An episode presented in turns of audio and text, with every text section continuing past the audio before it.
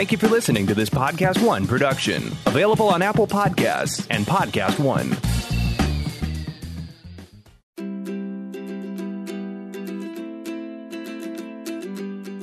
I'm Rebecca Rothstein, and sitting in today is my co host, Kim Garner. We'd like to welcome you to Say It Forward. Each week, we'll be doing one of my favorite things to do, and that's interviewing interesting people with out of the ordinary life stories. They're all people who took a different path in life. Some never imagined the heights they would achieve, and others, well, they turned their childhood dreams into reality. So let's begin. Our guest today is living proof that you can escape the bad hand that life deals you. Kylan Moore found himself growing up in the scary and dangerous city of Compton in Los Angeles. It became famous for rappers Kendrick Lamar, MC Ren, Eazy E, and Dr. Dre. But it also became notorious for gang violence and murder. It was a rough beginning for the kid who spent many nights lying awake, but who overcame all obstacles and turned his life around. He is a poster boy for every kid deprived of hope in downtrodden communities, and he credits his mother for fleeing an abusive husband as Kylan embraced her faith in God and education. This helped him avoid the gang violence, and he went on to excel on the football field and in the classroom, eventually becoming an author, a speaker, and a Rhodes Scholar.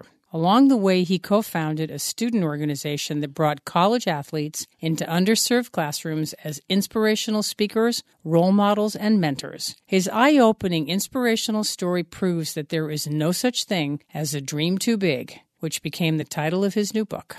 So let's rewind to the beginning and say it forward with Kylan Moore. So let's start at the beginning because your story is incredible. And for such a young person to be so accomplished is just mind boggling. I mean, you're 25 years old. Right. so, and your life has been incredible. So let's start at the beginning. Sure. You were born in? I was born in Hollywood, California at Kaiser Permanente, uh, not too far from here, actually. And then um, my family, we moved out to Fontana in Moreno Valley, you know, upper middle class lifestyle, you know, uh, white picket fence type of, you know, type Mm-hmm. of life. And um, my parents were married for nine years. Um, it was a really bad divorce. So then that's what caused us to move to the borderline of Compton and Carson, uh, where my grandmother lived. And we moved in with her because my mom, she was finishing law school at the time and just wanted a safe environment to be, you know, to be in uh, away from my father not necessarily safe in terms of like the area we're in, but safe against like, you know, the threat of, you know, violence and things like that that my father was threatening at the time. So So you're the oldest of three. I'm the middle child. Oh, you're the middle Yep, child. middle child. I have an older sister, younger brother. So I read in the book that when you were living, um, the first part of your life, when you Mm-hmm. were living in Fontana, that you were living in a lovely little neighborhood and that you went to school there Mm-hmm. and everybody lived sort of an idyllic and peaceful life at that Right. point. Was your father already starting to become, uh, um, should I use the word difficult to describe your father, or did that happen later? I think that was that those experiences of him being, you know, difficult or, or you know, abusive, if, if I must use the word. Yeah, it's a better Uh, word than right. difficult. It's more more appropriate. Yes, I think those things, you know, were checkered through the entire the relationship, perhaps, and things that, you know, for whatever reason, my mom didn't identify or didn't think would, you know, materialize into a big problem. And as you know, things, you know, tend to snowball if you don't address them early on, in particular in a relationship as it pertains to communication. So I think it was already, you know, pretty bad. You know, up So she was young, in love, fell for a guy, had a family, and didn't really see the telltale signs of him becoming the guy that he became. Precisely. I think Yeah. a lot of women can relate to that experience, you know, especially looking at divorce rates in the United States. I think a lot of people are familiar with that. You know, you think someone's one way and they're not. Yeah, well, we we can all kid ourselves and tell ourselves stories about just about anybody until they really show themselves. But your mom is super smart. You know, went to night school, got a degree, is became a lawyer. So, uh, is it correct in assuming that the intellectual side of your existence came from your mom, or was your dad a smart guy also? Oh, a very smart guy, left-handed individual, very artistic, can draw. I remember one time he cut a line into the side of my head with a um. He was a barber at the time, and you know my job. Uh, my father he he held many positions, like he was a firefighter, he was a police officer for a time. So he's a smart guy uh, too, just like my mom. So you got intellect on both sides of your family. Uh, yes, I would But- say so for sure. And your mom put a lot of value on getting an education. Mm-hmm. There was no discussion about whether or not you were or weren't going to school. you were going to school. right. It wasn't if you go to college, it's which one. That's what she used to always say. How did you notice that young? Because it's a big, it's a tipping point in your life from the school you went to in Compton when you like went to grade school from when you were in Fontana. So talk to us a little bit about your perception of education within you, because you talk about that in the book. Right. So, um, for me, I've always, you know, been like a very, I guess, intellectually curious person. So I remember even in kindergarten, um, I came home from school and I asked my mom, you know, one time I came home from school and I had done my assignment already and I was crying. And my mom said, Why are you crying, baby? And I said, It's because I already finished my homework and my teacher said to do my homework at home. So my mom saved up for a couple months and purchased our first computer and she started making me assignments at home that I can do because I was just, you know, very hungry for knowledge you know, I just carried that into, you know, every academic, you know, thing that I've been in, you know, so far. It's just like that hunger for learning, for wisdom, for hearing different perspectives, from challenging myself.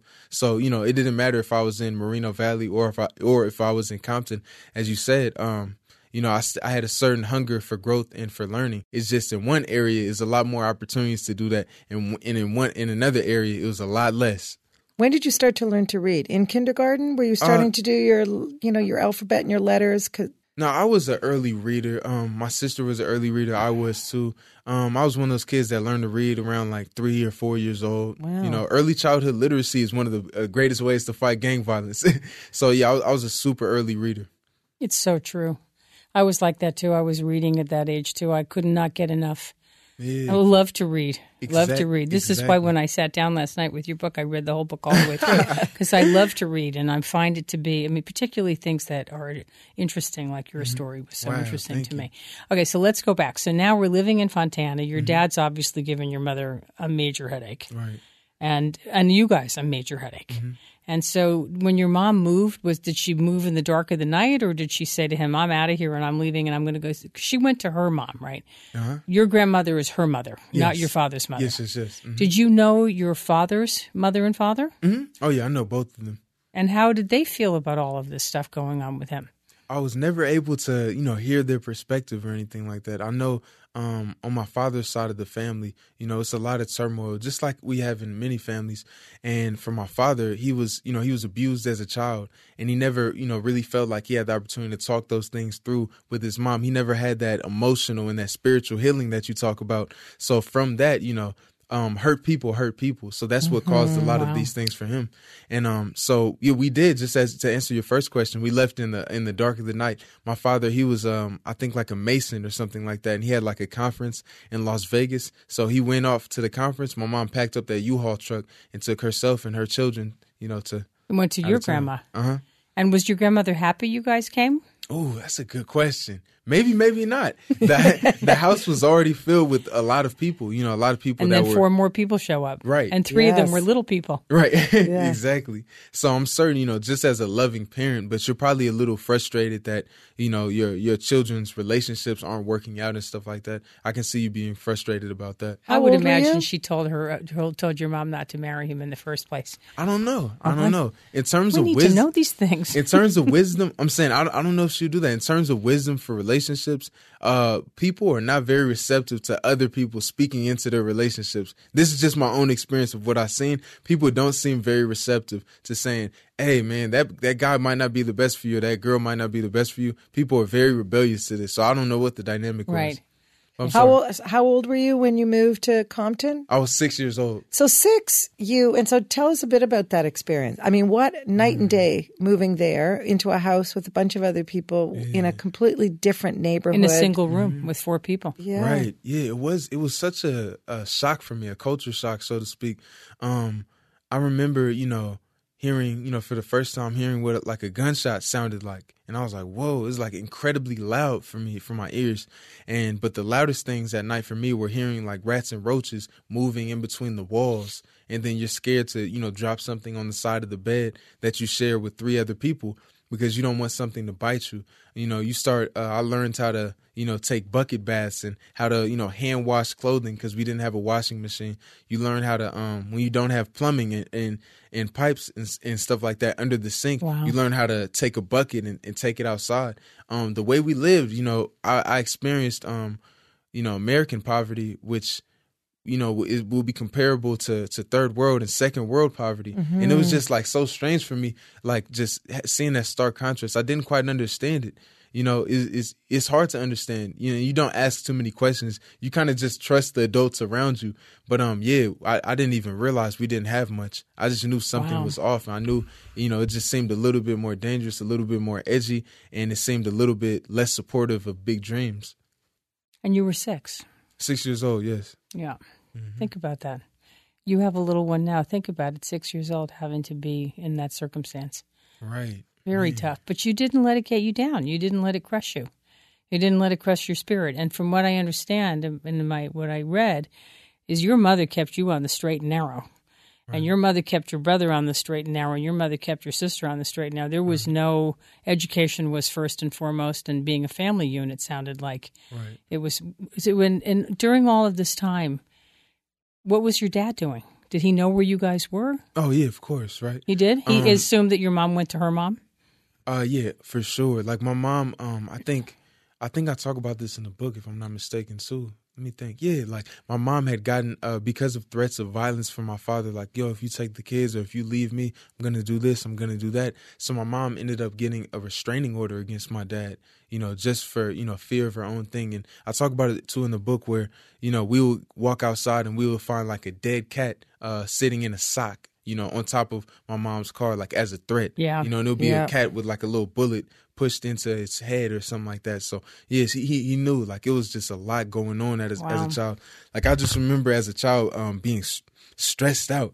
Like I remember I even um like pulled the hairs out of the middle of my head um like around like when I was 8 years old and I didn't understand then. I just I couldn't understand what was causing me to pull my hair out. I was just so stressed as a kid. I pulled my own hairs out. It was crazy. I bet because it's a lot to take on in a whole different environment. Um, you were just talking with Rebecca that it didn't break your spirit, and you're a very hopeful, mm. hopeful guy. What was it about that within you at that time? You mm go from you know upper middle class mm to this really rough mm-hmm. neighborhood. Mm-hmm. Um, things are different. How did it not? How did you like hang on to who you were through all of that? I think just to be completely transparent and honest, I think I did have times where my spirit was broken are times where you're depressed because you don't get the nice tennis shoes right. and you can't have your friends come over to play and you know you don't you know just get things that other kids get your you know christmas i learned how um how beautiful christmas trees can look without presents under them because you're not really getting anything for christmas so I think there were times where I got, you know, incredibly discouraged, to be honest with you. I think as time progressed, you know, I got opportunities to, you know, uh, express myself through sports or, you know, to, to, to join some type of club or activity uh, in school or things like that. And those are things that were like saving graces for me. But there were definitely days where I did hang my head in shame or, or embarrassment or, you know, you know, or whatever the case is, when you just feel like, whoa, like I guess I'll never make it out the, you know, out the hood. I think I did have a lot of times like that, you know, to be honest but throughout you. all of it, you kept learning and you kept pushing your education. Mm-hmm. So some part of you had to have known that that was the way out. Mm, maybe. I think some part of me, that's it. I like how you said that. I think so, some part of me hoped that that was the way right. out. But I had known, uh, you know, young men and young women that had died from straight bullets right? That weren't intended for them, but they got hit with them and then died. So I had known, even if I am extremely hopeful in this situation, I still may not. There was it, a right? lot of risk, right? Yeah. There's there's a lot more that goes into it from just my own personal. You know, there's there's a lot more. What if you know I don't get into the right you know magnet program, or what if they don't decide to bust me out to you know that school in Rancho Palos Verdes? How will I get there? And you know all these things. It was so many different factors to where I was extremely hopeful that education was the way out. Um, but even that seemed incredibly unlikely. Like when I um when I think about it I don't think I could go back as a kid, as a six year old, and become a Rhodes Scholar again. And I'm saying this as me. I don't think I could repeat it. Because it was, it was so many different things that had to fall in perfect alignment. You know, in order for me to get into uh, to Dodson and Rancho Palos Verdes, I um I applied at first. I applied past the deadline, and um, I missed the opportunity to take the sit, uh, the school bus there that where they come to my neighborhood to pick me up. So I had to take two city buses to get out there. What if I got stabbed? What if I something bad happened on the way to that city bus? What if you know who knows what could have happened? Who knows what could have happened if I didn't get into my high school you know Verbum Dei and you know who knows? There's just so many different factors that were almost out of my control to where I say I'm incredibly blessed to have you know survived and you know made it out of those things to live to tell the tale to make us reflect on what we need to change. Do you think that you suffered at all or do suffer now from PTSD? Um. Wow. So they, I read a study somewhere. Somebody was telling me this. This guy named Pete Dominick.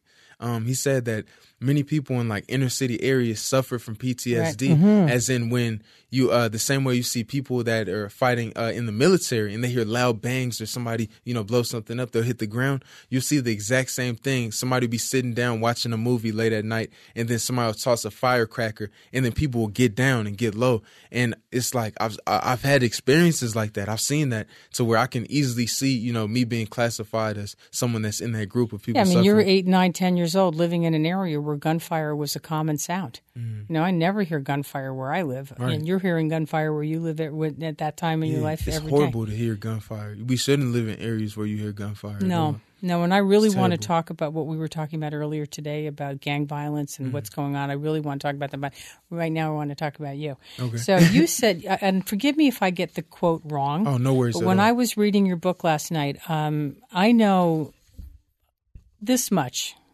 a little bit, maybe this much about Tupac Shakur. Right. and um, but recognize, I mean, this guy was arguably, obviously killed way too early in his life, but he was a messiah of sorts. genius. Unbelievable genius, like genius. like um like Kendrick Lamar. Yeah, he is you know, clearly geniuses. Unbelievable. He's from Compton, by the way. Yeah. Mm-hmm. So you talked. You, you had a quote of his. Mm-hmm about a rose. Will you please say the quote and, and talk about why you know why the impact it had on you because it was fantastic. So. Absolutely. It was like a Tupac poem, and he said something on, along the lines. I'm paraphrasing. He said, paraphrasing. He said, "Have you heard of the rose that grew from the crack in the concrete, proving nature's law is wrong? It learned to walk without having feet. Funny it seems, but by keeping its dreams, it learned to breathe fresh air. Long live the rose that grew from the crack in the concrete when no one else ever cared." And for me, it's an incredibly uh, wow. potent and powerful um, poem because if you walked by, you know, today, if you walked outside of your house or walk from the studio and you see a rose growing where there is no soil there is no seed you know there is there is no sunshine and you see that rose uh, growing in that area you would marvel at the sight at against all odds against yeah. all odds mm-hmm. and when you mm-hmm. see me that's what you see you see someone that pulled themselves up from their sock straps because they didn't have boots in order to pull themselves up from. So the, these are these are the type of things, and there's many roses just like myself, you know. So that that's yeah. is one of the uh, things that really inspired me about uh, Tupac Shakur. You it's know, an amazing quote. It, it really touched me, made me it actually started to make me cry because wow. I thought about the impact of that and that what people's lives are like. Mm. And it was, it was such a tragedy that he was killed. Right. We talked briefly earlier today. I didn't know Nipsey Russell's work, but the outpouring of grief from this man's death. Yeah, right. I suspect that, that the impact of his death will be. He wasn't to my knowledge, he wasn't nationally known like Tupac was, mm, but right. he was locally known and really revered. And it's such a tragedy to see these young guys. You know, I, I don't know what the reasons are. I don't want to say there was no reason because somebody mm-hmm. clearly thought there was a reason. Mm-hmm. But what a shame! Mm-hmm. What a tragedy! It is, and I think it's it's really sad with like guys like Nipsey Hussle and with Tupac, but they're they're part of like a bigger chain, a bigger system. I think I read um, the LAP, LAPD put out a tweet after Nipsey Hussle had passed away and said that Nipsey Hussle was the 23rd young black man that was murdered. So he even even Nipsey Hussle isn't exempt of the the depravity of the gang violence that exists in that community just because he has you know a couple million followers and right. because he has you know fame um, even him, he's he's still part of the the largest. Yeah, somebody's system. mad about something, or there's some territory issue, and you know, but then that's how. But look yeah. at the outpouring of grief for him. Was, I know, it, right? I It's think amazing. I think the same way we need that that that outpouring of grief for Nipsey Hussle, I think we need that for the other 23 as well, right? Oh, for sure. Because they all have families, they all have Anybody that's stories. struck down. Right. And sometimes we don't really get that. You know, those other people, those other 23 didn't have millions of followers. Um and you know, we may never know their name, but just, you know, just the same, they shouldn't have been murdered. I also feel sad for the kid that shot him because Mm, right. Yes, he did, and yes, he I should be agree. Mm. in jail. But the circumstances that led to his life that Right. felt that the only way to resolve an issue was that you're going to take a gun and kill somebody. I agree with you. When you get to the point where you're killing people and you're in a bad spot, mentally, physically, Yeah. spi- you're you're really in a bad spot at that point, and you you really need some healing in multiple ways. You need some healing, some redemption, some some something. Unbelievable. Okay, so I wanted let's go back to you.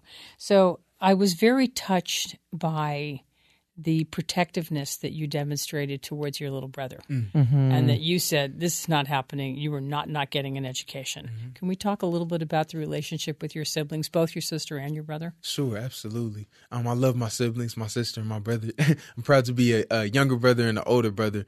And um, I think I was put in a very difficult position as a child. Right? It's like uh, not only am I a child and I'm a, a son, but I'm a brother to my younger brother, and also I had to fill in in some ways the way that like a, an uncle or you know a, a father, a stepfather, something like that will fill in. You know, trying to lead by example and to guide. You know, in life actions and things I didn't really even know too much about in many in many instances. So I think I was in a really tough position without a a, a clear manual or a guide on how to do that. You were And I ten re- years old. Right. I just did the best. I did the best I can. That was that was the you know that was my idea of doing the best I can. Like I need to set an example and live my life with impeccable character. Try to take advantage of many opportunities as possible, and hopefully I can instill that into my brother too. But even that is, you know, it's incredibly difficult. I think anyone that's, you know, raised children, they know even as successful as you may be, it's difficult to impart those values on someone, you know, that you're raising that is younger than you, even if they're around you the whole time. So you can only imagine the difficulty, you know, I was experiencing in doing that. Did you scrap it up with him? Or were you two uh, close and he respected your help and wanted your help? Or did he say, I don't want to do this? Don't make my brother, he's he's a pretty stubborn guy. I would say at least at least as as a kid, he's like somebody that has to touch the fire first and then get burnt and then listen to you like, hey man, I, I said it was hot, you know. Uh, now you got to listen to me. But he did listen to you. Eventually, right? Yeah. And, and luckily, you know, we're all in a, in better positions, you know, for that reason. Right. But yeah, All the were while, also- while your mom was going to school at night. I mean, Right, she so- Mm-hmm. worked a full time job during the daytime, going to school at night. Were you sort of the um, proxy man in the house because your dad was nowhere to be found? Wow, that's deep. So for um my father, he was somewhere to be found. Like we knew where to find him. We were separated from uh from him for a reason, you know, for the threat of violence. Right. But the whole the man of the house thing, I think it's like super difficult and rough. And I hate sometimes that um at least in my community that we put that label on young boys. It's unreasonable to to rob a child of their childhood and designate them man. You know, at the age of nine, Right. 10, At 11, nine 12. years I think that's horrible. I think it's a terrible way to think about masculinity, and I think it's incredibly toxic. You know, but I, I would say a lot of that, those mindsets, you know, existed in my household, and sometimes they would, you know, refer to me as such. But I never really embraced that title. I embraced it as like this is our our collective uplift as a family, and we're each doing our part. But a lot of times it did fall on like very, you know, gendered lines like that, like oh, you're the man of the house, so you can't do this, you can't do that, and you have to eat last and make sure you know all the girls in the house eat first. But I didn't like that stuff, and I don't agree with it. You Right. were nine. Your mom was in the hospital. She had surgery, Mm-hmm. came home, and had a lot of things, terrible things happen. And you're at nine saying you had to take on the responsibility for the family. And we're really key in getting your mom back on her feet, so Mm-hmm. to speak, um, emotionally after all of that. How do you handle that at nine years old? Like you are a kid at nine. I do not know. My entire memory of a lot of those things are incredibly cloudy. I think in my brain, I, I blocked a lot of it out. Because, like, imagine, you know, taking your mom or your dad and, and taking them to wash themselves. And, like, a lot of these things are just like faint memories in my mind to where I, I, think I put them somewhere way back. Well, just so I can continue to, Yeah. you know, to, to live. Your But- mind is very protective. You know, that's what happens to me. It's true. You Oh, know, yeah, you for sure. probably know this uh, at least as well as I do. Is that your the your brain functions in such a way that it protects the memories so that the bad memories are not always the ones that are in front. They're there somewhere. And you could really pull them out if you wanted to, mm-hmm. but you don't really want to because the pain is too great. Right. Agreed. The pain of that is overwhelming, particularly for somebody your age. You also said something else which I was quite taken with. I love this expression about how Mrs. Blanchard taught you boundaries. Right. Mm-hmm. Which was, I just thought, that, I mean, wow. yeah, she was the old lady that lived on my street. And um, when you ride your, we rode our bicycles. I come from neighborhood, we always playing outside. And when you rode your bicycle across her lawn, she would come out with that broom and yell at you. and in my in my head, that's why I learned boundaries. Like in life, there's boundaries. We had a, a next door neighbor. Um, he was always organizing like his front lawn, and I just saw him just take care of his lawn and his grass and his things. That's why I learned organizational skills, right? Just from watching that man. We had a mailman, and he showed up at like three fifteen every single day, Monday through Saturday. That's why I learned punctuality, right? And then we had, you know, coaches that I used to watch in my neighbor, uh, you know, in my community, and they taught me what it was to be a man of my community. So I was able to like glean little things, little life lessons, you know, about, uh, you know, manhood, so to speak, about being an adult, about being a, a responsible individual, just from, you know, my life experiences. I'd like to treat, um, you know, life as my teacher in the voids of the things I'm not learning at home or in school. You know, I wanted to be a student of life life and, and really learn, you know, what there is out, out there for me to learn. Very intuitive. Yeah. I, I for you to exactly even have the, the awareness to pick up on all of those lessons and look at them at lessons at that age is right. pretty incredible. Yes, I, and I, I, hate to give myself any credit, like, but yeah, I don't, I don't know where that comes from. I, I don't know. Maybe they could run a brain scan on me on, on, why I think like that, but that I don't know. I have no idea where that comes from. Did you have, um, when you were growing up, did you have times daily where you sat with your family, where you sat with your mom, your sister, and your brother, the four of you as a group, and talked and had a meal, and you know, just that was your day to day kind of conversations? Yeah. Ah, that makes sense. So my mom, who's incredibly like critical thinker, she would sit us down. I'll give you an example what we used to do were our bonding time when everybody's done with, with what, what they're doing. A lot of times, you know, throughout our childhood, until we got like really, really busy, we would watch movies. So, for example, we would sit down and watch a historical black movie. My mom would say, Who's Angela Davis? Who's Huey P. Newton? Or we would sit down and watch Shawshank Redemption. And she would pause the pause the movie. And the, the play pause button on the remote was worn out. She would pause. she would say, You see, uh, you see this man? He's collecting these rocks like he's at the beach. He's physically in prison, but is he in prison mentally? Where is he mentally? And she would like ask us little questions like that. And for me, you know, I really embraced it. You know, sometimes my brother and sister, they'd be a little bored like, with Mom, it. just yeah, keep it going. All right, just keep it going. But for me, I was like, whoa, yeah, like that's deep, that's real. So and I used edu- to really learn from those things. So she was constantly, in her way, reinforcing education. Right, my and mom being analytical. Us, mm-hmm, she talked to us like adults like from the like a lot of uh, parents you know they shield their kids. They almost like want them to be like naive slash um dumb you know essentially. And my mom that wasn't an acceptable standard for her because she had grown up in a time where you know she really thought babies came from storks until the age of like 16, you know, because parents around her don't want to tell you the truth. Yeah. She said, I don't want you guys to be like that. I want you to be ignorant. So she used to talk to us like adults. Like we were, uh, she allowed us to like disagree with her. She'd allowed us, she would allow us to lay out an argument and debate with her, which is rare. I think most parents don't do that at all. They say, they give you answers like, uh, it is this way because I said so. And then yeah. when the kid says why, don't worry why. It's because I said so. Right. My mom never did that. If we said why, she actually had to substantiate why. Wow. There's another quote, just because education is such a theme through you, that you say when you got to Compton in school, and you were just talking about how that school system, how kids just don't have any of the privileges or access to everything oh, yeah. they need for education. And you said you came in, I could read, mm-hmm. I understood how to discipline myself and how to tackle homework. Mm-hmm.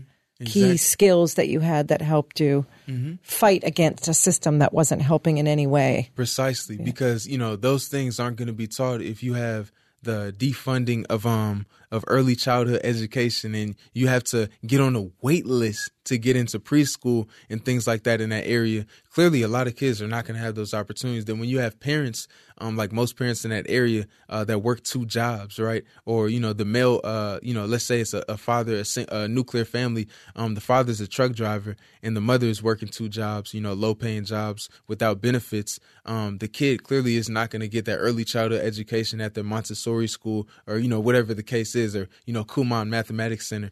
So luckily, I was able to benefit from those things, you know, out in Moreno Valley. So I came in prepared, but I understand how a lot of other, you know, students weren't, and they were, um, they were penalized for that. You're literally penalized at six years old for what you do and don't know, and then they run a test on you to say whom amongst you are the most capable and the most, um, you know the most deserving of better educational opportunities and i think that's a, that's a great is that how kids get into the magnet system Precisely. oh so they have to test well so if they uh-huh. haven't had any advantages uh-huh. Then they're going to test poorly and that really yeah, is obviously. doesn't say anything about how bright no, it says nothing yeah. about their intelligence right so I, I see that as a great injustice right so then those 25 kids which i'm included in get the opportunity, they get the better school, they get to go to the better middle middle school.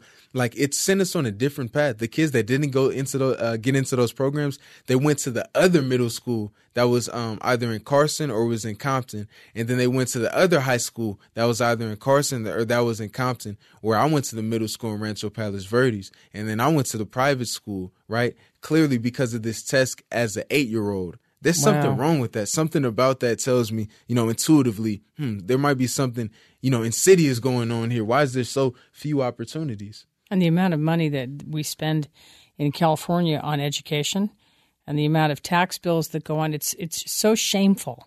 Oh yeah. That is it's shameful. But the amount of our budget that goes to incarceration is shameful as well. Yeah. You know, in, in many in many states, we spend more on incarcerating somebody, which they I think they've calculated to about fifty thousand a year, versus educating somebody, which can be you know less than a couple thousand a year something about that is mm-hmm. wrong. I'd rather switch it up, you know, give less money to the private prisons, give more to those school teachers, give those tax breaks to those teachers, to those special education teachers. They don't pay taxes in my economy. If I'm president, the special education teachers and, and, educators and people like this, they pay no taxes under me. Would you say then, from your experience, early education is key? Like once you hit a certain age, are you always going to be behind?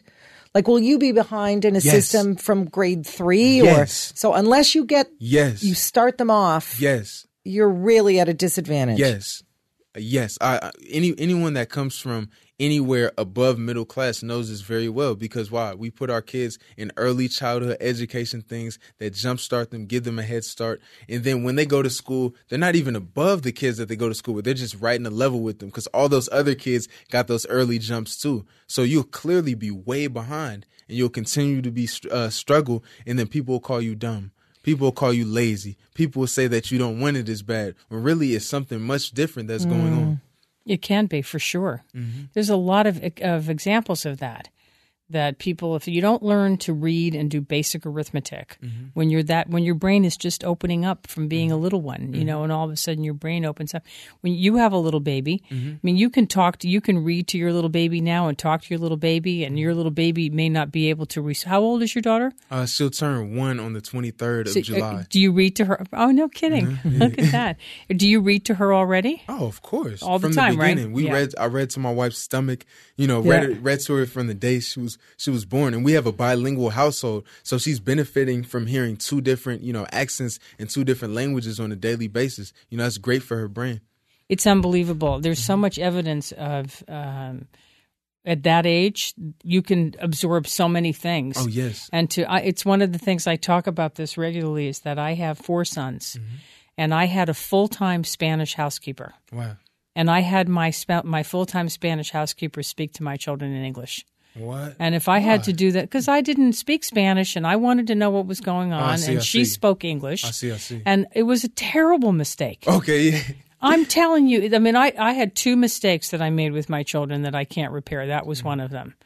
And um, the they would be bilingual. They'd be multilingual. Oh, yeah. Of course. And I didn't do that easily because I was stupid, and I really mm. should have done that differently. Because I wouldn't I had say a, you were stupid. You were yeah. misinformed. No, I was misinformed. and my husband, everybody's now now as adults, they have conversational Spanish, but they'd be fluent in Spanish. Of course. The other thing I did wrong, which is interesting that you just said this, is that I was a junkie reader. From the mm. time I was two, two and a half years old, I was reading books that were at my skill level, mm. and as by the time I was five, I was reading chapter books, and I loved to read, mm-hmm. and I did not read excessively to my children. I read to them, you know, I would read to them at night when they went to bed, but I should have pounded them with reading. And I really thought then, and you, and I don't know if this helps you at all with your daughter because you already did this yourself. Mm-hmm. You have to make them want to read. Absolutely. And you got to make them want to read from the time they are old enough to focus their little eyes. And the mm-hmm. way you make them read is to read to them so and then they learn and then they want to read themselves and not reading i was a junkie reader so i just figured they'd be the same but they weren't i had to teach them that as they got Ah, older Yeah, that is like a learned trait because Yeah. my mom. I, I didn't say this. I didn't. I didn't clarify, but I learned how to read so early um, because on the way to law school, it was like an hour and some change drive out to like Orange County. I think was where the law school was from where we lived, and um, my mom needed to study. You know, so she would hand me her textbook. The first book I read was called Wills, Trusts, and Estates. And the second, the second book I ever read, it was called Torts or something like that. Yeah, I'm not sure Torts. what- you would know what it what it is Yeah. better than I would. you right? were reading that to your mother while she mm-hmm. was driving Right, exactly. So that's what that's what engaged me in the idea of like reading and just what you're saying. It, it's the so greatest true. and your brain. Right. We, Yeah. yeah, exactly. It makes you so much, you know, Yeah. more, more, you know, smarter in that way. You know, so much more developed those neural pathways. And like as you say, with my daughter, I read to her so much to where right when she wakes up, I go sit on the floor. She'll walk over to me and sit on my lap and grab a book. Love and she's less than one years old. So uh, teaching the love of reading is incredibly important. I couldn't agree with you more. The other thing I see today is that a lot of kids are learning to read on computers. I think that's a bad and I, idea. Terrible idea. It needs to be a tactile experience. It needs to be sitting down with a book.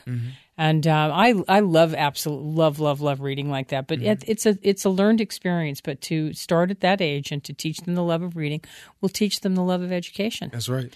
And your daughter's going to be bilingual. Yes. Oh, she'll she'll be uh quadrilingual. She'll speak five languages. Wow. More. My my wife she speaks four languages. She does. Mhm, yeah, she's super smart. What's her primary language? Uh, well, let me think. I guess English now since she's Mm-hmm. been here so long. But you know, she was uh, her first language was Spanish. Her second language was Guarani. It's an indigenous language. Her indigenous people. She comes from a country called Paraguay or Paraguay, as Yeah. you say in English. And then her third language uh, was Portuguese, and then English coming in. And now she's teaching herself Italian. So she's a polyglot. Super smart lady. She's the smart one out of us too. yeah. So let's. Yeah, we neither got one so much to talk to you about. let's talk about sports and and school. Okay. And that was part of what got you scholarships and Right, sort of right, got right. you out. But Sure. you know, we were talking earlier just about how hard it is for schools, you know, neighborhoods like yours to even be able to get into sports. Right. Uh-huh. And Snoop created this league, and just tell us a little bit about that. Sure. So, um, as I as I've said before, you know, in areas where you don't have uh, Montessori schools or, or Kumon math centers, um, under resourced, underfunded areas, um, sports are a saving grace for a lot of young people. You know, uh, particularly young black boys. You know, when you don't have funding of art programs and music programs. I didn't know anyone that played a musical instrument growing up. I can't think of one person, you know, that I ever met. It just wasn't a thing. It's no funding.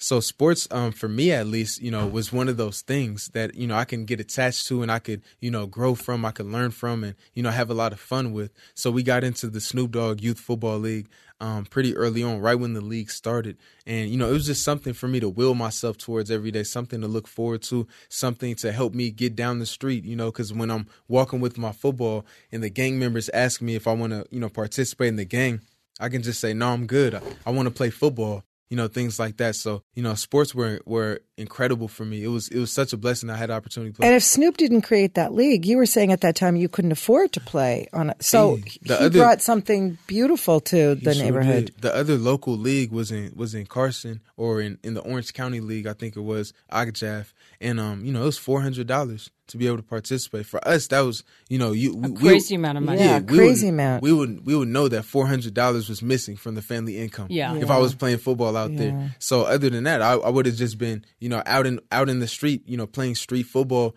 you know with with my friends but guess what you just play so much street football with your friends then you turn 13 14 you start liking girls you start wanting to be impressive you start wanting shoes then you can start getting into negative lifestyles and negative habits very early on so the same risk factors that i escaped i, I definitely could have been a part of them had i not had a couple of different things that you know intervened The fact that Snoop did that Mm-hmm.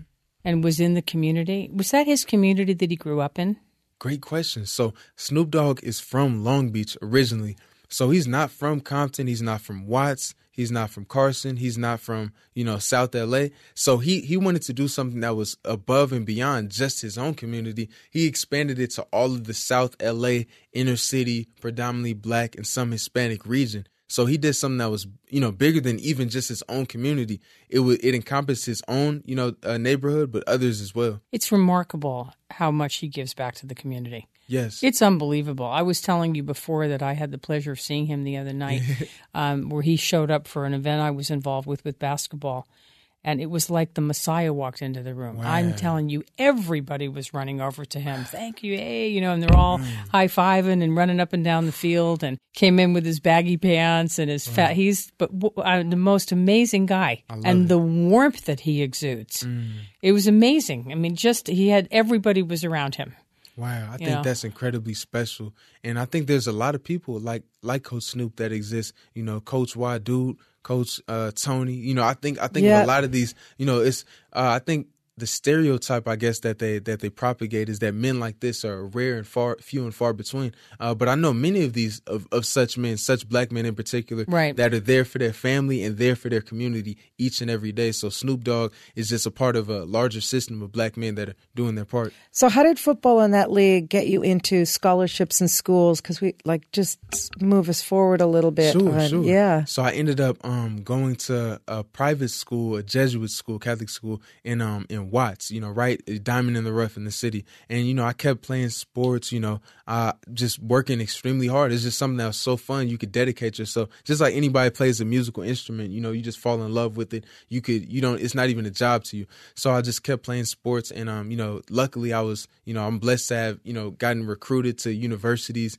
and things like that and then I went out to um to Marist College was the first university that I went to, and it was just a, a great experience. They couldn't offer like a full ride scholarship, but they put together like a financial aid package that amounted to what you know a scholarship would be essentially. And then I eventually transferred to um to Texas Christian University in uh in Fort Worth, Texas, and I was there actually on an academic scholarship. a full, full I was going to say, because just to be clear for everybody listening, I mean, you were there on academics and on sports. Right, so it wasn't just like, oh, I'm a great football Oh, yeah, player. I got a free ride here and I don't have to. You excelled in school. Student athlete. Yeah, a student athlete. Yes, ma'am, both. Congratulations. Yeah. Thank you. I appreciate Yeah. that. My idea was that, you know, the same um, work ethic that I'm exhibiting out there on that field and training, I want to train my mind in that same way. So I feel like it makes you a very well rounded person. And I applaud all student athletes. We have like this uh this stigma of like the dumb jock, right? But it's not accurate, right? By the numbers, the average, like for example, at my university, that the student GPA, average GPA was a 2.4.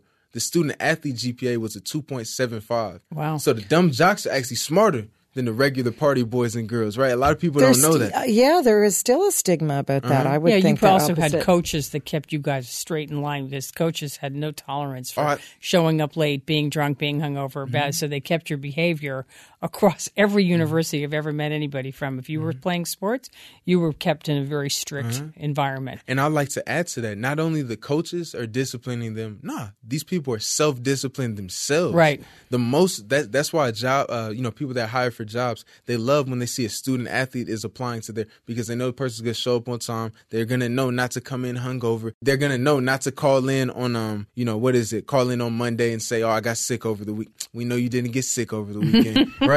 So they know not to do these This things. dri- Right. internal They're drive. incredi- incredibly driven, mm-hmm. right? So the dumb jock stereotype is something that you know it, it, it's persistent, but it's inaccurate. Incredible. How'd you get to Princeton? So you were. Oh, sure. the- yeah, so I ended up um doing so I wanted to take advantage of all the opportunities, you know, when I got to college compared to my home life, you know, this was like a uh, you know, an abundance of, of, of wealth and resources. I remember even being impressed um that we had hot water at my dormitory or that, you know, I go in and take, you know, take a shower, you know, anytime I wanted or that I had my own bed to myself. So I got on campus, I put on a shirt and tie, and I went to each office on campus and I introduced myself. I, I just thought that was the thing to do. I came in like, "Hey, my name is Caylin Moore. I'm from the inner city. Do you have any any opportunities for me to better myself?" And most people are like, ah, and they start laughing.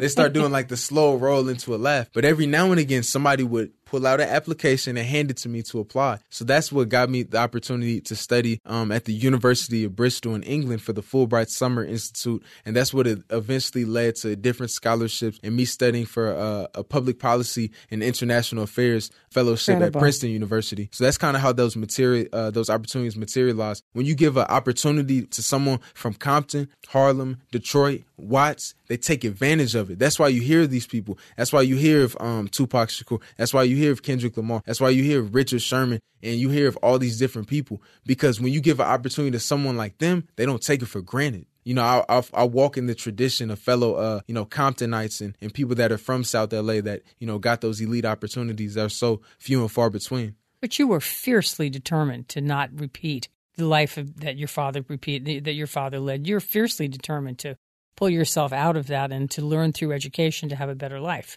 That drive comes from deep inside. I, I agree, Yeah. and from the water in my city because there's, I think it's in the water too. Because there's a lot of people. like I could think about, I can name, I can name off a list rapidly of 20 other people that is just like me that perhaps don't have the notoriety or the Rhodes Scholarship, but really went out there and got it once they got an opportunity. I met a dude that's a MMA, a professional MMA fighter from Compton. I met a guy that's in law school right now from Compton from Watts, from all these different places, is once they get that opportunity, they don't they don't waste it. They know they know how rare it is. You know, they're not gonna you know drink it off. They're not gonna smoke it off. They're gonna really take you know be be appreciative of it. If you ever travel to like a foreign country or something like that, a third world country in particular, you'll meet people that are so humble or so thankful for the opportunity to study. That's kind of how it is where I come from too. It's just so the, the opportunities are so scarce. How was the experience in those Ivy League schools? And then we'll get into you becoming a Rhodes Scholar, which is incredible. Okay. But, you know, to be at the Ivy, coming from that, where you came from, Mm-hmm. now you're in Princeton and you're with all, probably a lot of wealthy, well privileged working kids. while How you were are there? you? Uh, no, I wasn't working while I was there. It was a full paid uh, Everything. fellowship, So you know, had stipend. food paid for and Yeah, dorm and everything, everything. All those Yeah. things, right? Um, I think for me it was an interesting transition. I think like you know you get around you get around those circles. People have more like um I guess politically liberal ideations and stuff, but they really had like a very warped sense of what goes on like in the hood or you know or or in communities that are not from where they're from. You know they've somehow I don't know. It was just it was just strange. Like people telling me that when I say something, calling it like a microaggression, or telling you know, it was just like all these weird things that are going on. To where it was like a tough transition, um, you know, with people that are competing, you know, with amongst themselves to say, you know, I've had the hardest time, I've had the hardest time, and you as a person that probably did have the hardest time, you're just being humble and saying, you know, where can we meet? You know, where can we find some common ground? So it was very strange for me to be, you know, in those places, especially when you know you have people that have all the access and the privilege in the world, but Wow. still seem like so unhappy or so, uh, you know, ungrateful. I don't It's know. It was unbelievable, isn't it? it was strange for me. It was, it's just a strange transition. I still find it a bit strange um, to really connect, to really understand, you know, because I don't come from that world. I come from much more humble beginnings, if that makes sense. Yeah. Did you feel that your part of your mission really to be here is to, you know, to spread all of your greatness in the world and in, in doing all this? Did you feel that you were helping people change? Because, like you said, very liberal. I did, that you were there helping people change their opinions because they knew you and they were hearing your experience, or were you sharing that when you were in school? Wow, thank you. Um, I think it's absolutely necessary to have people like me in the room. You know, you shouldn't just have like um, you know, racial diversity or, or gender diversity. You need some wealth diversity as well. And in those Ivy League places or you know Oxford, you have very little wealth diversity. Very little. You will see all colors of the rainbow, but not all. Uh, not all tax. brackets Not all of the rainbow. financial sectors, Oh, yeah. for sure not. For sure, not at all. Right. So I think it it was it was um I think it was great. You know, just to be there to share my experiences, to say, hmm, actually I see that a little bit differently. And for me, you know, I'm, I'm very I'm a very open minded person. You know, I'm not going to shout somebody down or or try to you know belittle them or embarrass them if they have a different perspective than me. And people afforded me that same respect generally as well. So I I am, I am thankful for that. But I think it was good. I think you need more people of all types of backgrounds. There's something to glean and learn from people of any background. This I'm certain of, right? So Well, everyone's experiences are different. So mm-hmm. if everyone comes together, you're a mirror for other people Exactly. to reflect in. exactly, I'm your window into that into that mm-hmm. world. What no are your what brother and that is. sister doing now? my younger brother, he's in graduate school. Well, let me start with my sister because she's older. My sister, she's a nurse, and then uh, my younger brother, he's in graduate school now. He's he just finished undergraduate at University of Texas at Austin. He was a student athlete the whole time, great student and now he's in graduate school in the Graduate School of Education at University of Texas at Austin. So he wants to be a professor of education. So he'll be he'll be doing his doctorate. So your brother and you live in the same town. We do. we and do. where's your sister live? My sister, she lives in uh, Carson, California. So your sister and your mom live here. Uh, yes, in and California. Your, and your uh-huh. brother and you live in the same town, which is an unbelievable town. Right. Unbelievable town. Now let's talk about your book of wisdom. Okay, sure. I want So to I- know the history. You know, what were you were thinking, and you know, catch us up. Are there more than uh, uh, you keep adding to your book of wisdom? Oh my goodness, I'm on like the tenth volume at this point. no point. kidding. Yeah, I love so- this. Yeah, so my idea was that, you know, like I said, um, for whatever reason, I'm not sure what it is.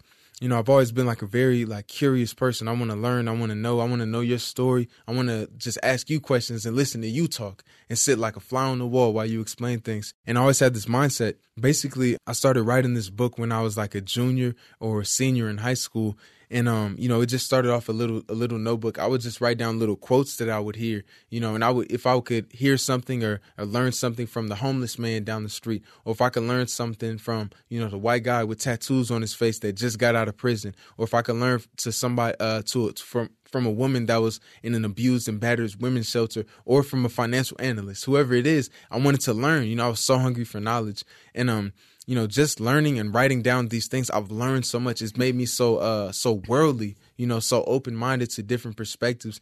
And you know i was able to you know make better decisions as a result of it. And i've, I've just kept it going. I think a lot of that a lot of those book of wisdom things are you know things i've learned in my own reflections up to this point. And though a lot of them are the foundation for you know what you'll find in this book. What are you going to do with them? All those volumes. I know you say in the book it's a legacy to your Wow. to your daughter and your children. children, right. But when you when I read that, I was like, I want to read your books of Yeah, wisdom. wow, Are you going to share them?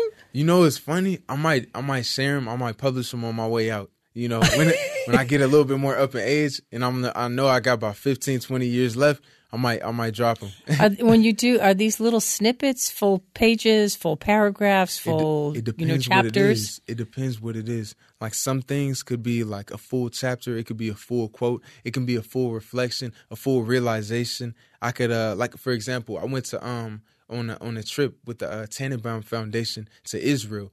I had so much that I learned, so much culture that I experienced, and so many different things, like different ways of looking at things. I was talking to this guy from a uh, from a what do you call it, a, a kibbutz or Yeah. something like that, right?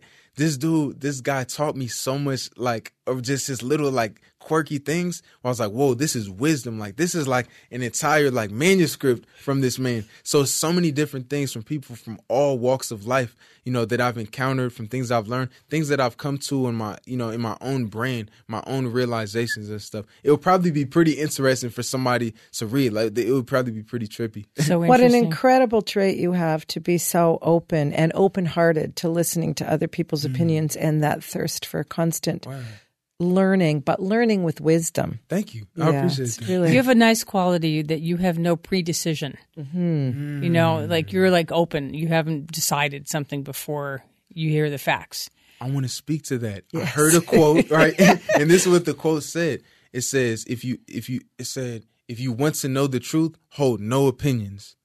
And that's something that I live by. It's it's uh, yeah. if you it's- want to know the truth, hold no opinions. I try to live my life like that. Although I must say that um, as I've become older, I quickly decide something. Not not everything. I'd like to be open to you know what comes towards me, but I have found recently. I was thinking of having conversation with myself about this. Not to have to be so quick to have an opinion.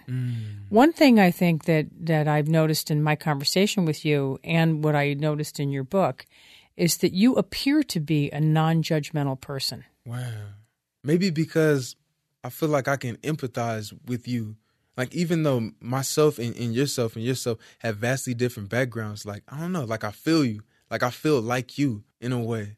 And you It's- don't hold any, you don't appear to hold any uh, grudges against your upbringing, the situation, the neighborhood you came from, any judgments about them having their issues and Right. what they were dealing with. Yeah, I don't know. I don't. I don't come from that perspective, right? Like I see. No, like, you're like open and you know, not not angry or nah. you know. I mean, you had a tough upbringing. Yeah, I don't. you I don't. I don't think it's helpful for me to to to live my life, you know, in that way. To to hold bitterness against. How against. smart that is to know that at your Mm-hmm. age. Right. It was. know? It would only slow me down. Like it, because it will close me off if I'm bitter at a particular race and I indict an entire race or an entire gender or an entire uh, political ideology and just rule out all these people as just collectively bad. Like that will only slow me down. Like because I can learn something from somebody in Middle America, in the middle of the Appalachian Mountains, just like I could learn somebody from learn from somebody at Princeton, just like I could learn from somebody you know that speaks another language, and I learned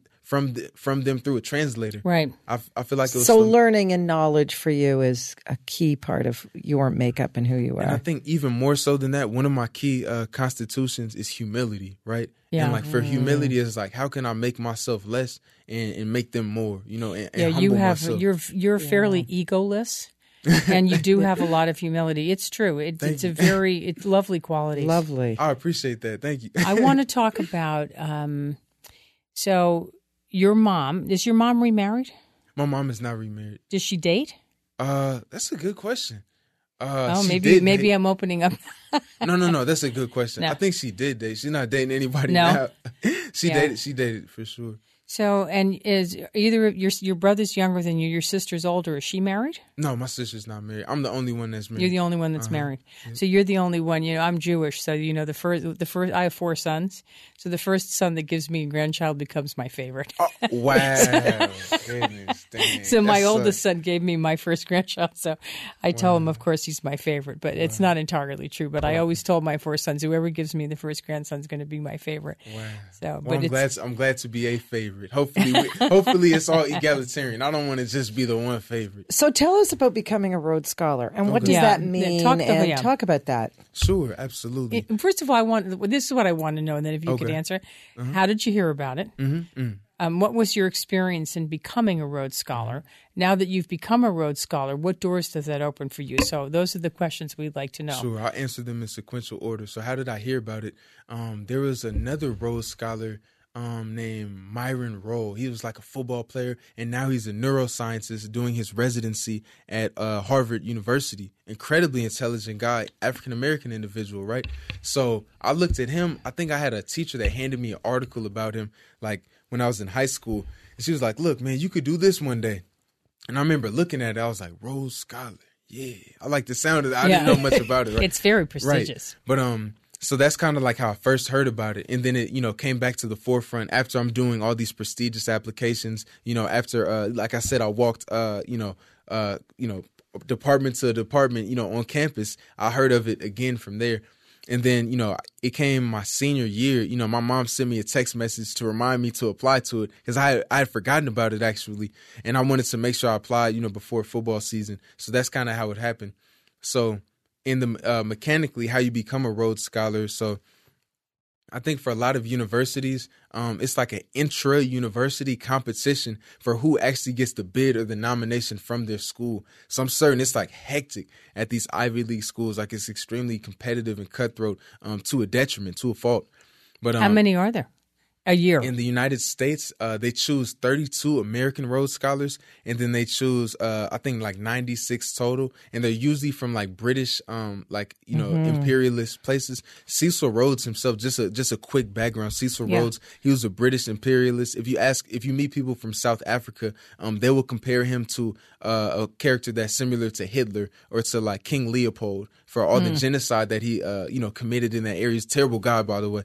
And um, for Cecil Rhodes, it was in his will and his trust that he wanted to have a scholarship to continue that imperial dominant mission. So he said, I'm going to make a university in my name, Rhodes University, and I'm going to make a scholarship. And it's only going to go to British protectorate uh, uh, territories, white males. So clearly you can see things have changed Right. since then, right? Yeah, With me that applied to you. Yes. right right i've changed the so I've, I've changed the definition of what a rhodes scholar is like cecil rhodes um his legacy of of racism and bigotry and genocide you know, it's not a legacy that I bear because, you know, I, I redefine what a Rhodes Scholar is essentially. So then you apply to it, you know, letters of recommendation, like seven letters of rec, personal statements. You have to have good grades. I think at the time I had a, a 3.9, 3.4 uh, grade point average. So my grades were on point. Economics major, mathematics minor, sociology minor, right?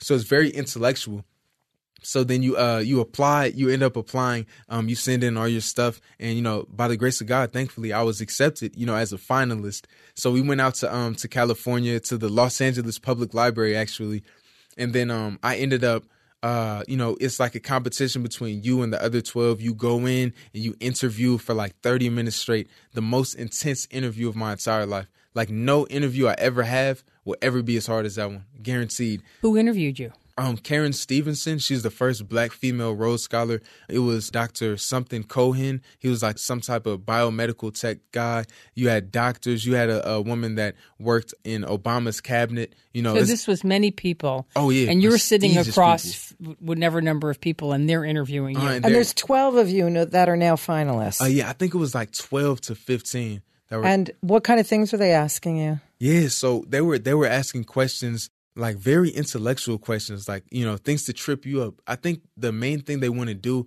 is is assess your processing power like your mental capacity to think in an extemporaneous manner which is something like i like to pride myself in being able to do that you know at a high level because of the training that i got from my mom. So basically they would ask like something like okay given the econ you're an economics major and you think they're going one way given the economic structure of the ncaa what do you think could be changed to help out the communities in which they or something like something like mm-hmm. something very convoluted? And you're supposed to respond to this on the cuff. Uh-huh yes exactly pre- precisely. So you know by the grace of god luckily i was able to do like very well in the interview. And just an interesting story before so we had a reception the night before and a lot of the other students they were like quite pretentious. Like i remember i got there late like to uh, a little bit late and i had to change in the bathroom. And there were a lot of homeless people in the bathroom. Homeless people don't bother me right? And you know they they're just like me. They're humans. Like they all had homes at one point. Yeah, they're just not, not right. having a good yeah. time right now. Right. So you know, I I think that poverty is not a lack of character. Poverty is a lack of money. Right. So they're just there.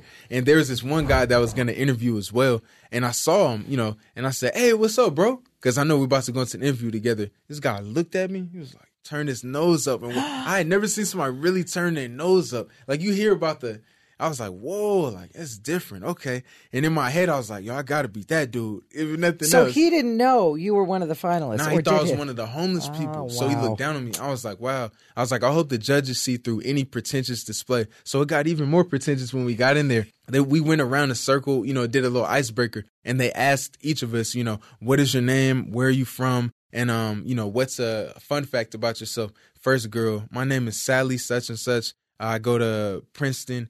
And my fun fact is that I've been, um, you know, skiing in the Swiss Alps three times. I'm like, ooh, okay. Yeah, and then yeah. the next, well, that's right, impressive. Then, then the next person Not. was like, uh, my name is whatever her name was. Uh, I, I go to UCLA, and my fun fact is that I've been skydiving in every country in South America. And then like everything was like that. And then I, I was like, oh man, this is not a fun fact. This is like a who whose parents got more money. I can't compete in that regard, right. you know? So I was like, it came around my time and I said, um, my name is Caylin Moore. I'm from Compton, California. Uh, I grew up around the borderline of Compton and Carson down the street. And um, my fun fact is that, you know, two years ago from this exact day, I was a janitor it sucked the air out of the room. Wow. Because now it's like not what have you done or what opportunities were you afforded. What is your character? What is your essential nature? Right. So long story short, you know, I, I go into the interview. You know, luckily I was wow. successful. So it affords you an opportunity to study at the University of Oxford. You can study for um for two years for a master's, one year for a master, or for a DPhil, which is the equivalent of a, a, PhD. Basically, you know, you study whatever discipline you want. You got people that come in that as are, a Rhodes Scholar. Uh, as a Rhodes Scholar. So right? all expenses are paid, and you mm-hmm. can pick one of those one of those paths. Oh yeah, whatever discipline you want. Some people, wow. some girls study the sociology of the internet or something like that. What did you get your master's in? I, I studied Latin American studies because I wanted to have a more holistic view. I want to go into the field of sociology. So undergraduate, I studied economics academics, I studied mathematics, I studied sociology. For fellowships, I studied public policy, and I also studied the transatlantic slave trade. So I said, there's one one group that I'm missing. Let me get Latin America in because I think I want to have something that's all encompassing for the policy issues that I want to work on. You know, it, it it involves Latinos, it involves blacks, public policy, economics, math, sociology. So it was just a perfect storm for me.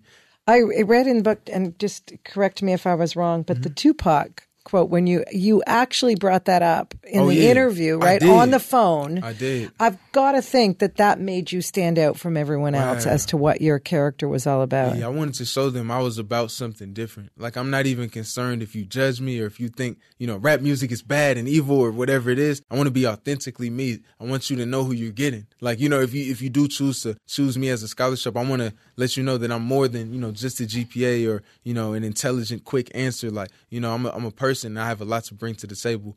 And um, for the Rhodes Scholarship, you know, it's a lot of prestigious individuals, um, such as, uh, you know, Bill Clinton was a Rhodes Scholar, Cory Booker, um, Mayor Pete Buttigieg of South Bend, mm. Indiana, he was a Rhodes Scholar. Uh, I think George Stephanopoulos, uh, Rachel Maddow, most of NBC's, you know, lineup are Rhodes Scholars. I'm so um, impressed with um, her. Rachel, Rachel Maddow. Maddow. I'm yeah. so impressed with Pete. I feel like he's in. I don't know that he should have been running for president right now. He's a little young, right? But I think he is in definitely in our future. Okay. and I think that Cory Booker is also definitely in our future. Wow. Uh, he is. You know, they're both present today, but I mm-hmm. think that these these people are just so spectacular. Wow. It's interesting, you know, the whole field of politics. Not to not to fall into the abyss of politics, but this um, class of Democratic mm-hmm. candidates. Mm-hmm some of them are extraordinary people. Oh man, you have to admit, regardless of what what party you uh, you support, these people are smart. I don't think there's any two ways about that. No, I, agree with you. intelligent individuals. Yeah, I agree with no you. No debate around that for sure. Andrew Yang, incredibly smart. Oh my God, people. so smart. Unfortunately, they're in a cesspool of you know everything right now. Everything's in a cesspool. I want to stay with this Rhodes Scholar. So now you go there. Mm-hmm. You've chosen the path that you want to take. Uh-huh. You take a one year um, walk, or how long were you uh, there? Two years. Two years. Uh-huh. But you could have stayed longer if you had wanted to. Yeah, perhaps. So now what? So this you completed this, and you mm-hmm. are now a Rhodes Scholar. Right. Does this help you? What do you do today? How how do you live your life now? Oh, good question. So in the fall, I'll be applying to PhD programs. As I said, I'm interested in becoming, you know, a full, you know, professor a tenured faculty member at a university, you know, to really research and study the issues, the intractable issues that I discuss in my book, you know. I want to like really dive in, you know, deeply to, you know, what's causing this gang violence? What can we do to change? What experimentations with anti-racist policy do we need to do? So that's the most immediate thing that I'm doing right now, you know, other than uh, you know, talking about my book or things like that. Um, and you know, different places that I'm going. I want to uh, become a professor. So I'll be applying to PhD programs in the fall and then, you know, we'll see where that that takes me uh, after that. Maybe, you know, I'll get tired of being a professor after 30 years and 10 more books and say, you know what, man, I might want to run for office. Right. yeah. So why not? Who knows? Why not? Yeah. I mean, you have every reason to.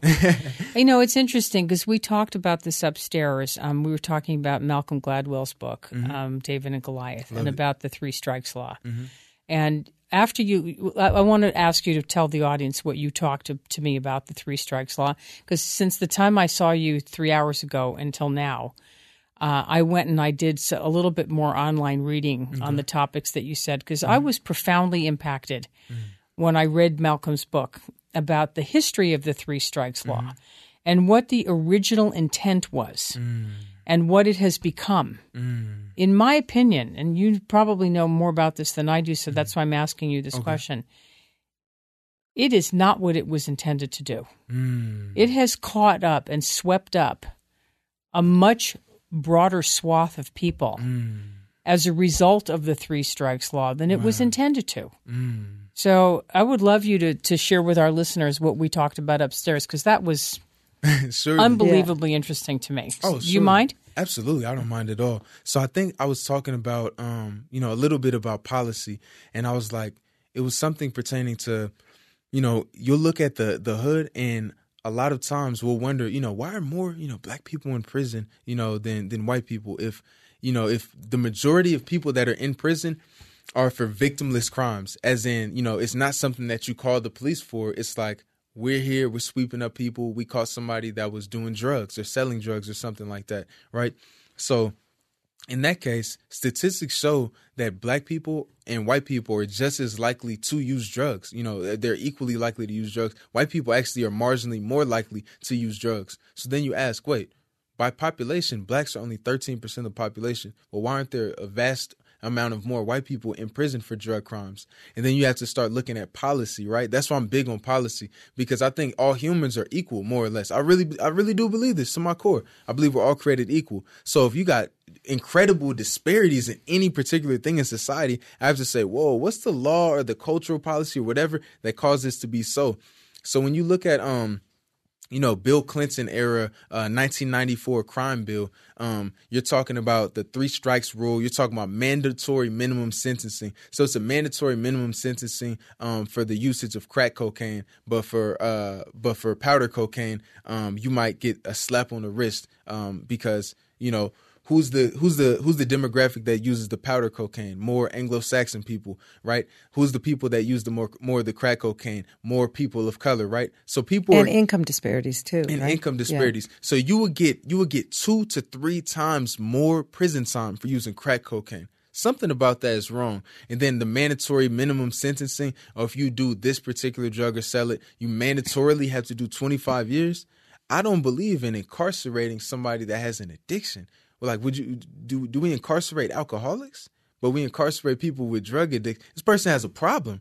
They they I've read a book called Chasing the Scream and they talk about the number one risk factor for people that are addicted to drugs is early childhood trauma. So we have a whole group of people that have early childhood trauma. Anyone that's ever worked with the prison population can attest that these people have early childhood trauma. I, I right. we talked earlier about yeah my and, experiences of working in the prison, and mm-hmm. that's absolutely right. Ninety five percent of all the women in prison have been sexually abused or mm-hmm. raped at and a young age. we choose to incarcerate yeah. this group. Something about that fundamentally in my head, I say that's wrong. So when Bill Clinton started the 1994 crime bill, um, he needed to get something that was more populist, something that people in middle America could get around. When um, Hillary Clinton was referring to her own citizens as super predators, she called them super. She said there's a new class of people called super predators. I don't know how you call your own citizens super predators, by the way but they were they were doing all these things so people were very scared about drugs there's a lot of propaganda going on at that particular time pertaining to drugs if you look at look up an individual called harry anslinger harry anslinger actually um he worked like for the uh, I don't want to say the drug enforcement agency, but something that was in the nebulous form of the drug enforcement agency. And the reason why he really fought and pushed for marijuana to become illegal, they put out propaganda that if women smoked marijuana, it would make them more likely to go into the black ghettos and sleep with black men. So it's a completely racist reason and ideology me. And all this is public information. None of this is is is Jesse Ventura conspiracy. Like this is fact, right? So when you look at all these things you have to think really critically about whoa we really got some policy things wrong. And it exacerbated you know disparities. You know and like i was saying i was talking about like marriage rates and stuff like this. All these things signed to you know people say the big problem in the black community is that there aren't any dads around. Well let's look into that why aren't there any dads around? You can't divorce dads not being around from the policies that I just talked about because after slavery, black men were more likely to be married to their uh, to their to women than white women. White black black women were more likely to be married than white women after slavery. So what happened? You have to look around the 1950s. You got to look on the war on first the war on poverty and then and you got to see how that you know discriminate that that made black families worse in many regards because the war on poverty was like okay look if you want to be able to get any type of public assistance we know you as a woman are working two jobs you need public assistance. If we come into your house and we see a size shoe that's over 11 we're taking away your benefits. So now even though i have a man i can't marry him and i can't bring him in i have to stay in order to, I have to stay single in order to get these benefits. So there's many policies that discriminatorily tore apart this community.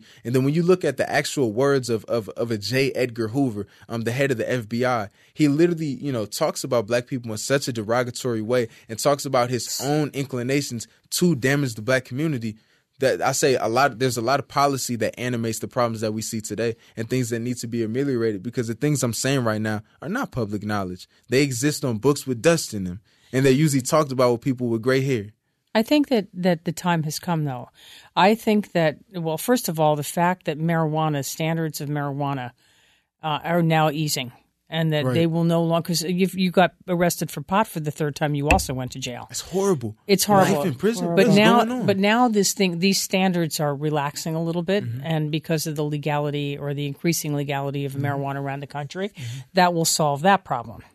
But can I speak to that real Of quick? Of course. One thing that's really difficult with that is we want to make you know marijuana legal in places like Colorado. So now like more like hipster type of you know more white guys. You know mostly are the ones that get their dispensaries. But don't you see a contradiction that you see have so many black men and, and Hispanic men that are in prison doing significant amount of times while you know just some some rich kid said I'm gonna make a dispensary and now we're making a killing on that money. 100% We need to do something. Right. Get all those people. If you're gonna make this legal, you take everybody out of prison and you say, "Look, I'm giving you a five thousand dollar grant to start your own dispensary. I'm sorry that we locked you up." Or, or some uh, that's just an overgeneralization. yeah, or whatever you give them to get them out. But I I think that there will come a wave because the prisons are overcrowded and it's expensive to see somebody there. I'm, I'm reading and starting to hear little titillating things about the idea about the the people that were swept up for marijuana convictions in the three strikes law mm-hmm. that they will now have an opportunity to go back to court and to be heard and theoretically to be let out of jail which It would be, be let out. it would ease the population of the prisons and they need to be let out and they need mm-hmm. to have their records struck clean that these aren't felonies right. so that we hope that that happens. But the other thing that I hear more and more about is that, and and I don't really understand this, but household formation Sure, sure, sure. in your community, Mm-hmm. you know, living down in Compton, the household formation where you have a husband and a wife married Mm-hmm. and they have their children there. Talk to me about the trends in the community in in that subject. Sure. My neighbors to the left, nuclear family. Neighbors to the right, nuclear family. Neighbors that uh that live across the street, a nuclear family, and the neighbor neighbors at the cul-de-sacs. It was mostly nuclear families, husband and a father, right?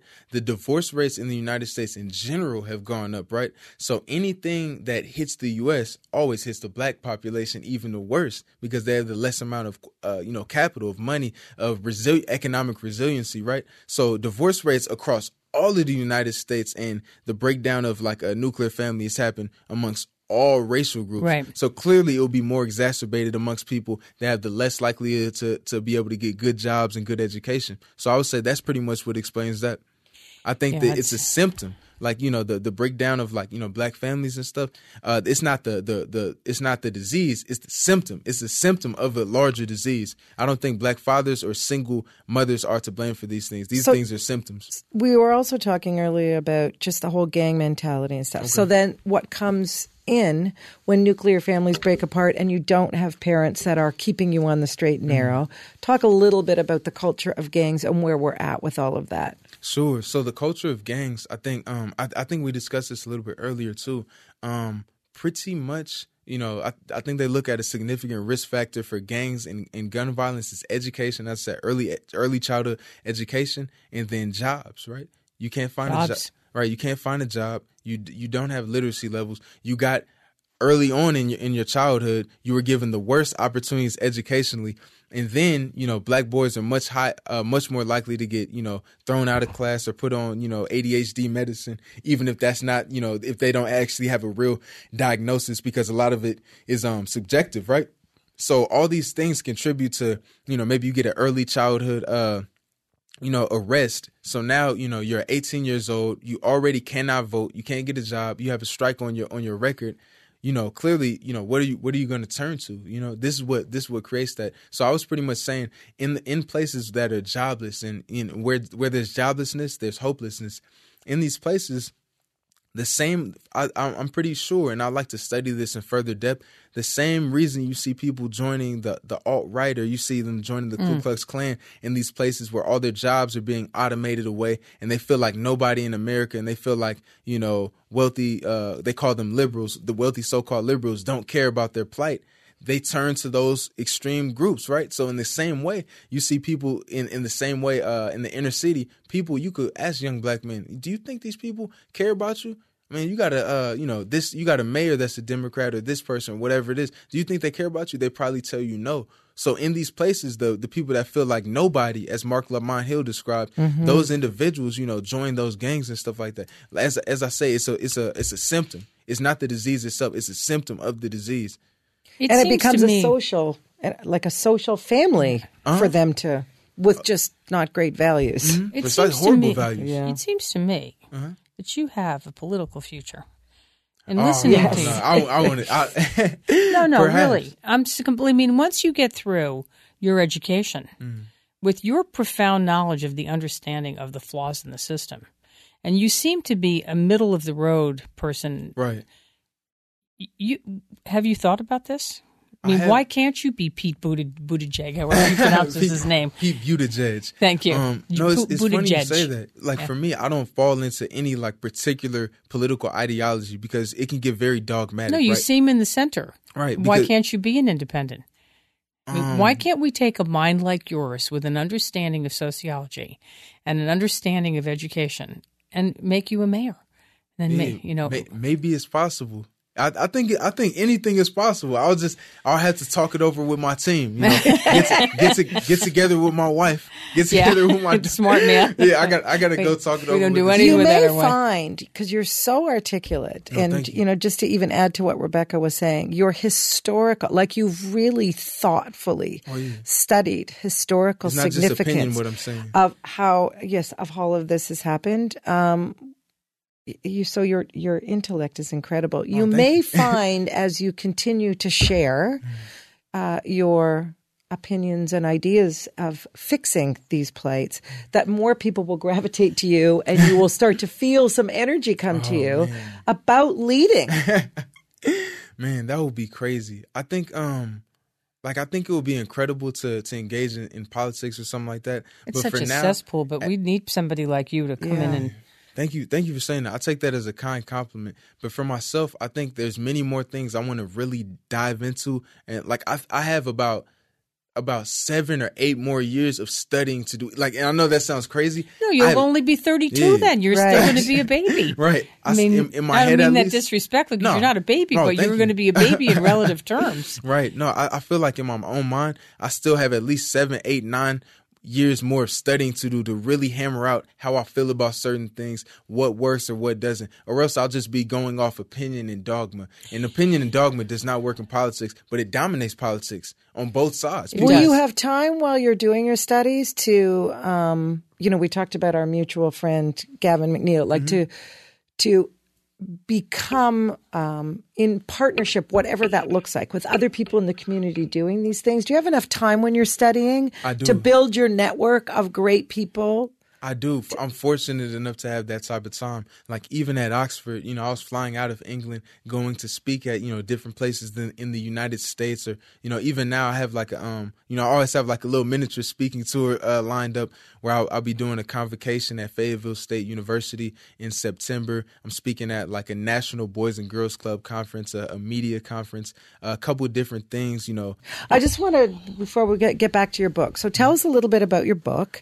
Um, what what do you want? You know, what's the best that would come from the book for Mm. you? Like, what do you want it to? That's a good question. Um, so I, I think about why did I write this book? You know, especially at you I know, 25 right? Years Yes. of age. and um, I think that's just a testament to how much life I've lived already up to this point. Right, that is book worthy. You know, uh, according to a lot of people that encouraged me to write it. Um, but I think one of the big things, you know, just personally, I wrote this book as a um as a poem to my mother. And if she liked it, that's good enough for me, right? But um, it's also you know it with with the wherewithal of like you know if this book can inspire, can give hope to one person, you know that was having a hard time holding on to it, then it was worth it.